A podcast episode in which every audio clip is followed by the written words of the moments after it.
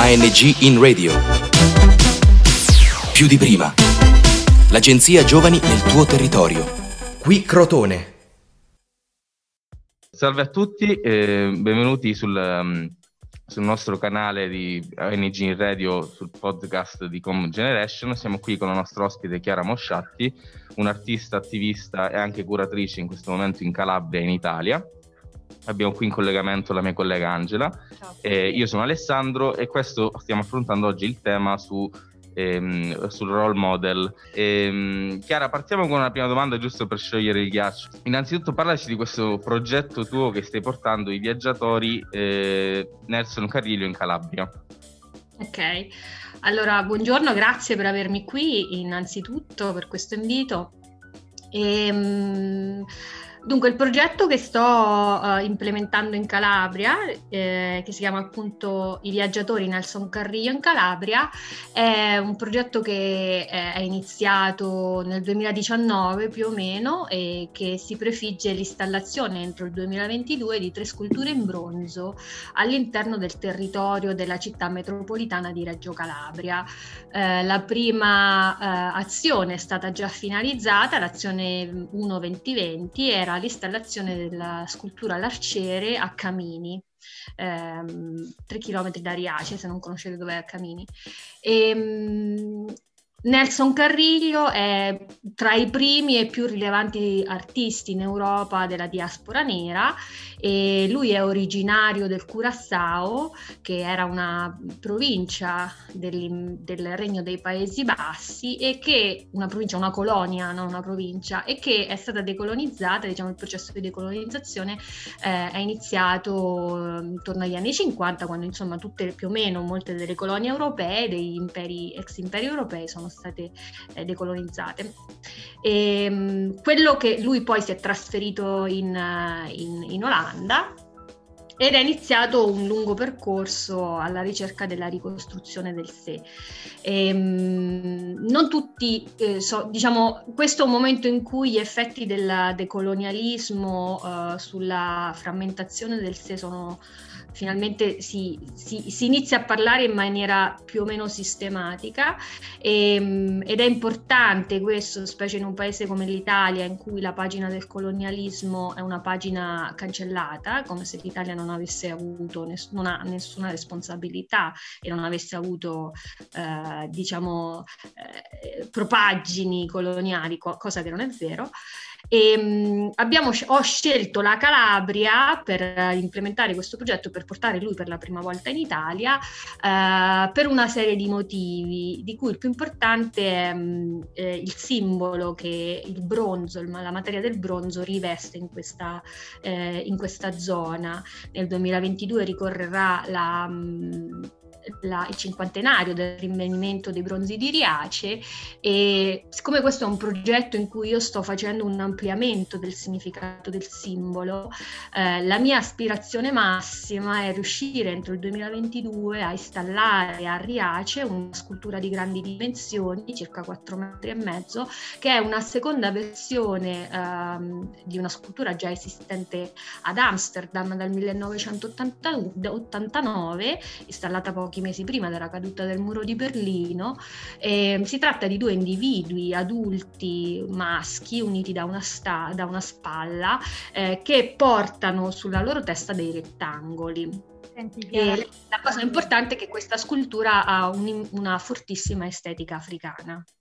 Chiara, allora io mh, mm, eh, voglio non interromperti, ma dirti che sicuramente tu avrai spazio qui all'interno della nostra radio per presentare molto più ampiamente questo progetto che è importante e molto utile a livello sociale eh, per tutti noi. Innanzitutto vorrei però incentrarci di più sulla tematica di questo podcast che è il role model, eh, ovvero modello di comportamento.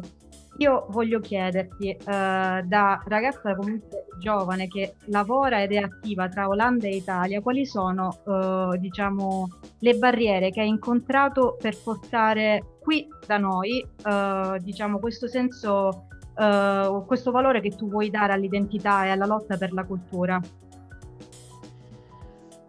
Um, questa è una domanda molto difficile è una domanda molto difficile perché um, io sto vivendo un, uno shock culturale molto importante in Calabria per una serie di motivi. Prima di tutto lo shock culturale di ritorno, io torno in Italia dopo otto anni, eh, in mezzo c'è stata una crisi economica, c'è stato un sacco di roba in mezzo. E um, io non sono della Calabria e, e, quindi moltissimi protocolli comportamentali impliciti della Calabria non li conosco e vengo da un paese in cui ho scoperto che è esattamente, almeno il modello comunicativo esattamente l'opposto del, di quello calabrese, cioè quello che ho capito che in Calabria molto si basa sul non detto, eh, mentre in Olanda si va dritti e si, cioè, si deve dire immediatamente quello che si vuole e come lo si vuole fare quindi diciamo, credo che il primo, uh, il primo, ostacolo che ho incontrato è stato proprio di livello comunicativo ed è, cosa, ed è stata una cosa meramente culturale. Um, il secondo ostacolo, non secondo per importanza, probabilmente è stato il fatto di essere una donna e essere sola. E, um, e questo l'ho visto nel momento in cui eh, questa condizione eh, mi ha dato, cioè io ho, ho, mi sono resa conto che ehm, non appartenendo ad un circuito eh, e non appartenendo a, um, neanche radicalmente, cioè neanche nella, nella, mia origine a questo territorio ed essendo un outsider anche nel mondo della cultura, eh, il mio curriculum non valeva niente qua, non ha, non ha valso niente, nel senso non era, una, non era, una, carta molto da spendere. In effetti tu hai vissuto una situazione molto particolare perché di solito si sente spesso di ragazzi che, eh, calabresi che vanno su per portare dell'esperienza e quasi mai di ragazzi che vengono da fuori e non hanno esperienza della Calabria ma decidono comunque di lavorare in Calabria, quindi mi rendo conto che tu ti sia imbattuta in al- barriere culturali non indifferenti perché poi alla fine si tratta di decifrare un linguaggio eh, come per qualsiasi altra cultura o regione o paese del mondo. Questo è stato, ehm, cioè da un lato ho anche visto una grande uh, ammirazione nei confronti di quello che sto facendo perché comunque eh, questo è un territorio uh, che io ho scelto in maniera cosciente perché comunque vengo da parte della mia esperienza è stata maturata anche in Atene, eh, negli ambienti dell'attivismo più spinto in Atene e um, anche del, insomma anarchici, eh, quindi insomma ho sono stata in ambienti difficili ehm, e la mia esperienza mi dice che laddove il problema è più eh, forte, ehm, la eh, reazione è più creativa. E, ehm, e, quindi io sono venuta con coscienza in questo territorio difficile, sapendo che anche la, sapendo che avrei trovato innanzitutto dei network di persone preparatissime, cosa che infatti è avvenuta.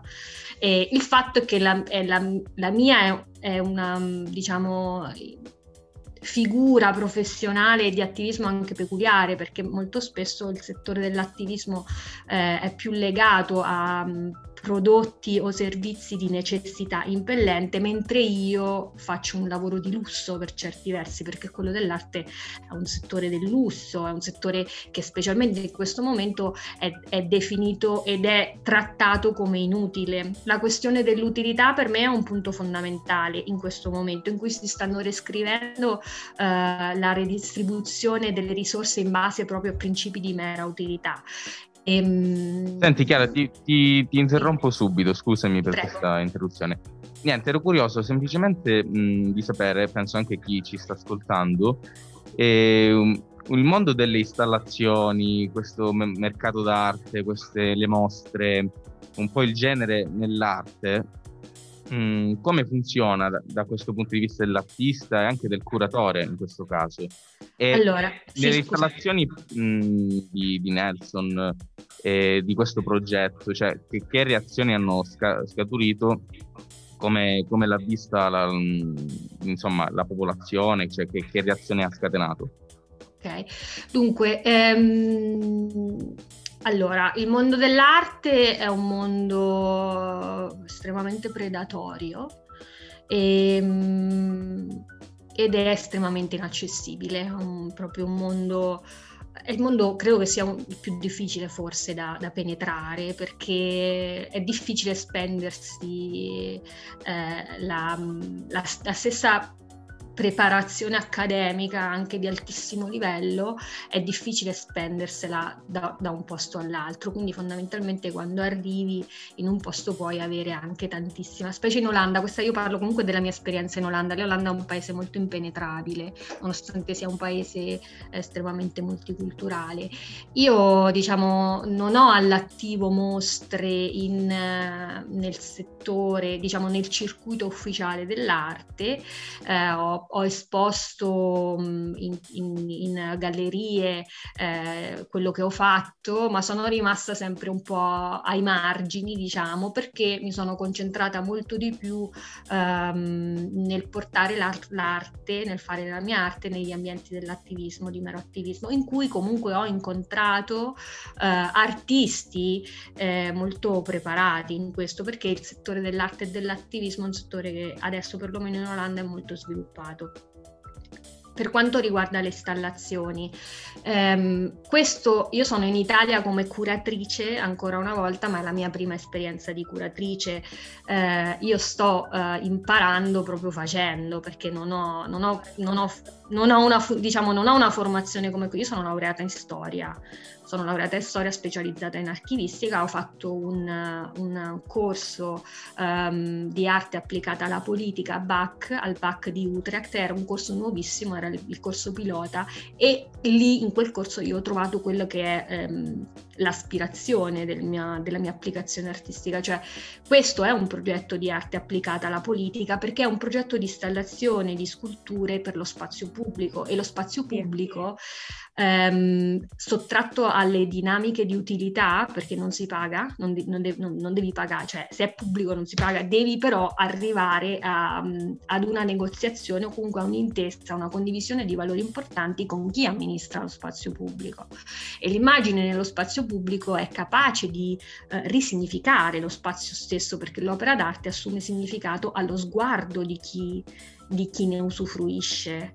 Io porto un significato che è quello che è veicolato dalla biografia e dall'arte di Carrillo e anche dalla mia esperienza. Io stessa come artista e curatrice e attivista ehm, porto un significato, ma poi la scultura nello spazio assume significato grazie allo sguardo di chi la vede. Chiara, senti, allora io mi dispiaccio molto eh, diciamo del poco tempo eh, che abbiamo a disposizione per parlare eh, sì di un progetto molto grande, ma anche del significato profondo che tu vuoi dare. Io credo che abbia molto significato il fatto che tu abbia voluto portare qui in Calabria eh, quello che Carrillo nella sua arte, eh, diciamo, eh, sente di, mh, mm, come dire, di raccontare, perché qui ne abbiamo molto bisogno, qui come in altre parti del mondo, in questo diciamo, determinato contesto storico ad, ad oggi. E, ehm, ti ripeto, sicuramente avremo modo di ritornare su questo progetto molto interessante. Eh, per il momento ci, ci, salutiamo e ti ringraziamo tantissimo per la tua sensibilità e per il tuo, per il tuo apporto ecco, artistico e culturale. Va bene, grazie a voi. Speriamo di sentirci presto. Grazie mille. Grazie Chiara. Ciao. Ciao, ciao. ANG in radio. Più di prima. L'agenzia Giovani nel tuo territorio. Da Crotone è tutto. Progetto finanziato dal bando ANG in radio più di prima di Agenzia Nazionale per i Giovani, grazie ai fondi del Dipartimento Politiche Giovanili ed il programma europeo Erasmus ⁇